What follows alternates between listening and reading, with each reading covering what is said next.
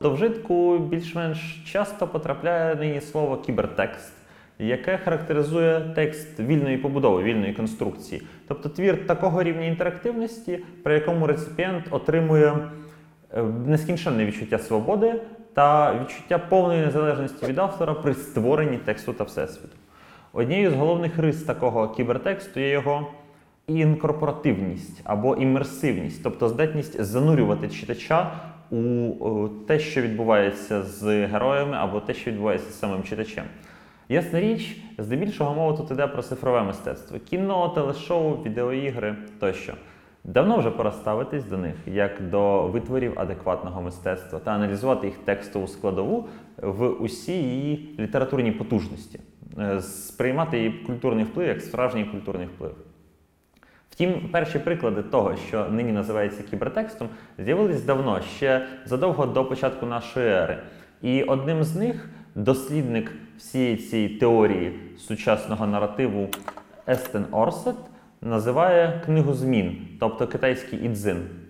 Це така специфічна система ворожіння, коли текст передбачення майбутнього, тобто результат відчування, визначається за результатом 18 випадкових подій підкидання монети. На основі цього формулюється ідея про те, що відбудеться в наступному, або відповідно конкретне питання читача і окремі елементи цієї відповіді.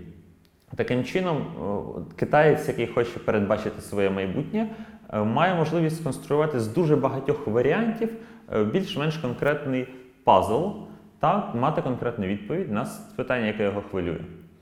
Дійсно, кібертекст, інтерактивність та занурення читача у процес побудови тексту. Інший приклад, який став доволі популярним в кінці ХХ століття, це так звана інтерактивна література або книги-ігри. По суті, вони стали першими пристроями для аналогової рольової гри. Користувач бере на себе роль одного з героїв і рухається від розділу до розділу, а в кінці кожної частини тексту е, йому пропонують вибір, ставлять питання, і в залежності від його відповіді треба читати наступним якийсь інший розділ. Нормальна книга-гра може мати сотні тисячі розгалуджень, а сюжет дуже залежить від того, які конкретно вибори приймає користувач, читач. І він цілком може програти в цій пригоді, і з одного прочитання пройти таку гру практично неможливо.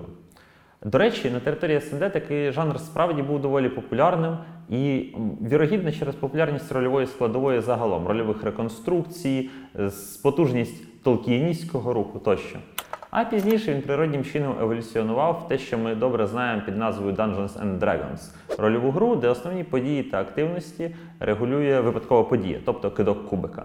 А власне текст, літературність та розвиток сюжету забезпечує спеціальна особа, спеціально навчений так званий Dungeon Meister. От із таких активностей іноді виходять непогані тексти. Деякі навіть добираються до публікації або екранізації. І такого виду інтерактивності насправді прагне і телебачення. Для цього влаштовують сотні телешоу на кшталт останнього героя, де відбуваються події, визначені голосуванням, наприклад, аудиторії.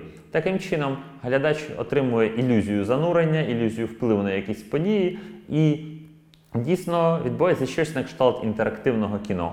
Ще з декілька десятків років тому Алан Кірбі описав цей тренд до інтерактивності шоу, до інтерактивності телебачення, та узагальнив його в назві діджемодернізм, тобто цифровий модернізм.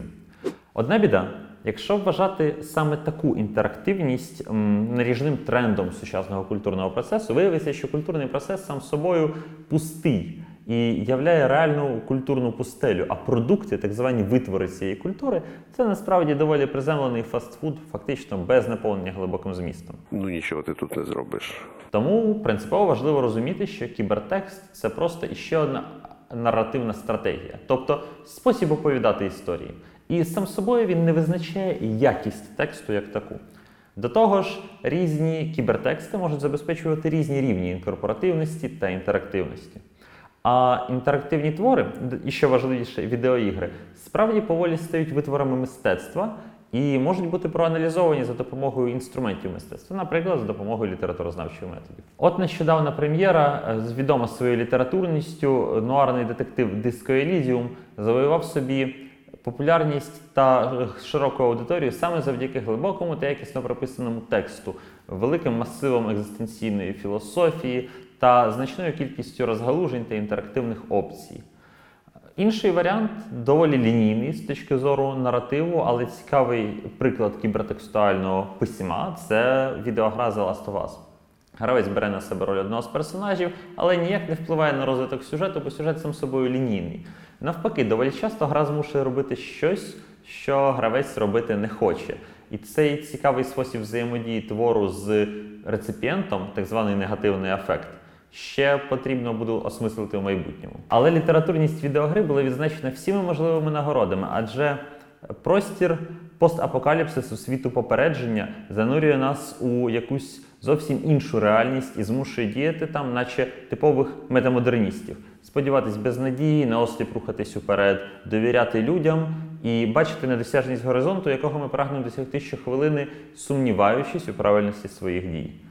Прикметно, що значна кількість сучасної високої літератури, жанрової, прикметно метамодерної літератури дуже складна і слабко доступна до розуміння. Той самий нескінченний жарт Девіда Фостера Волоса, скоріш за все, стане непідйомним тягарем для звичайного читача, для пересічного споживача сучасної культури. А от кібертекст, відеоігри більш-менш зрозумілою мовою пояснюють, якими є тренди сучасного мистецтва, та унаочнюють ті самі повідомлення та сучасні культурні образи для значної аудиторії. Ще часто роблять це набагато естетичніше, адже візуалізують ті проблеми, які описують текстом. Бачите, як прикольно виходить? Змінюється час, змінюються способи подання інформації. Але літературні прийоми та культурні коди залишаються порівняно незмінними, і кібертекст і інтертекстуальність винайшли понад 2000 років тому. І хоча зараз їх найпростіше реалізувати вже не у книжках, а у відеомистецтві, у чомусь візуальному, культурний тренд лишається сталим. Літературний процес рухається тими самими правилами. А коли ми спостерігаємо його у його системності і цілісності, саме тоді ми зможемо уявити, яким буде мистецтво майбутнього, побачити його цілому та зрозуміти, як наблизитись до того, щоб сприймати мистецтво в повні. Власне, цим ми і займаємося у освітньому просторі майбутнє.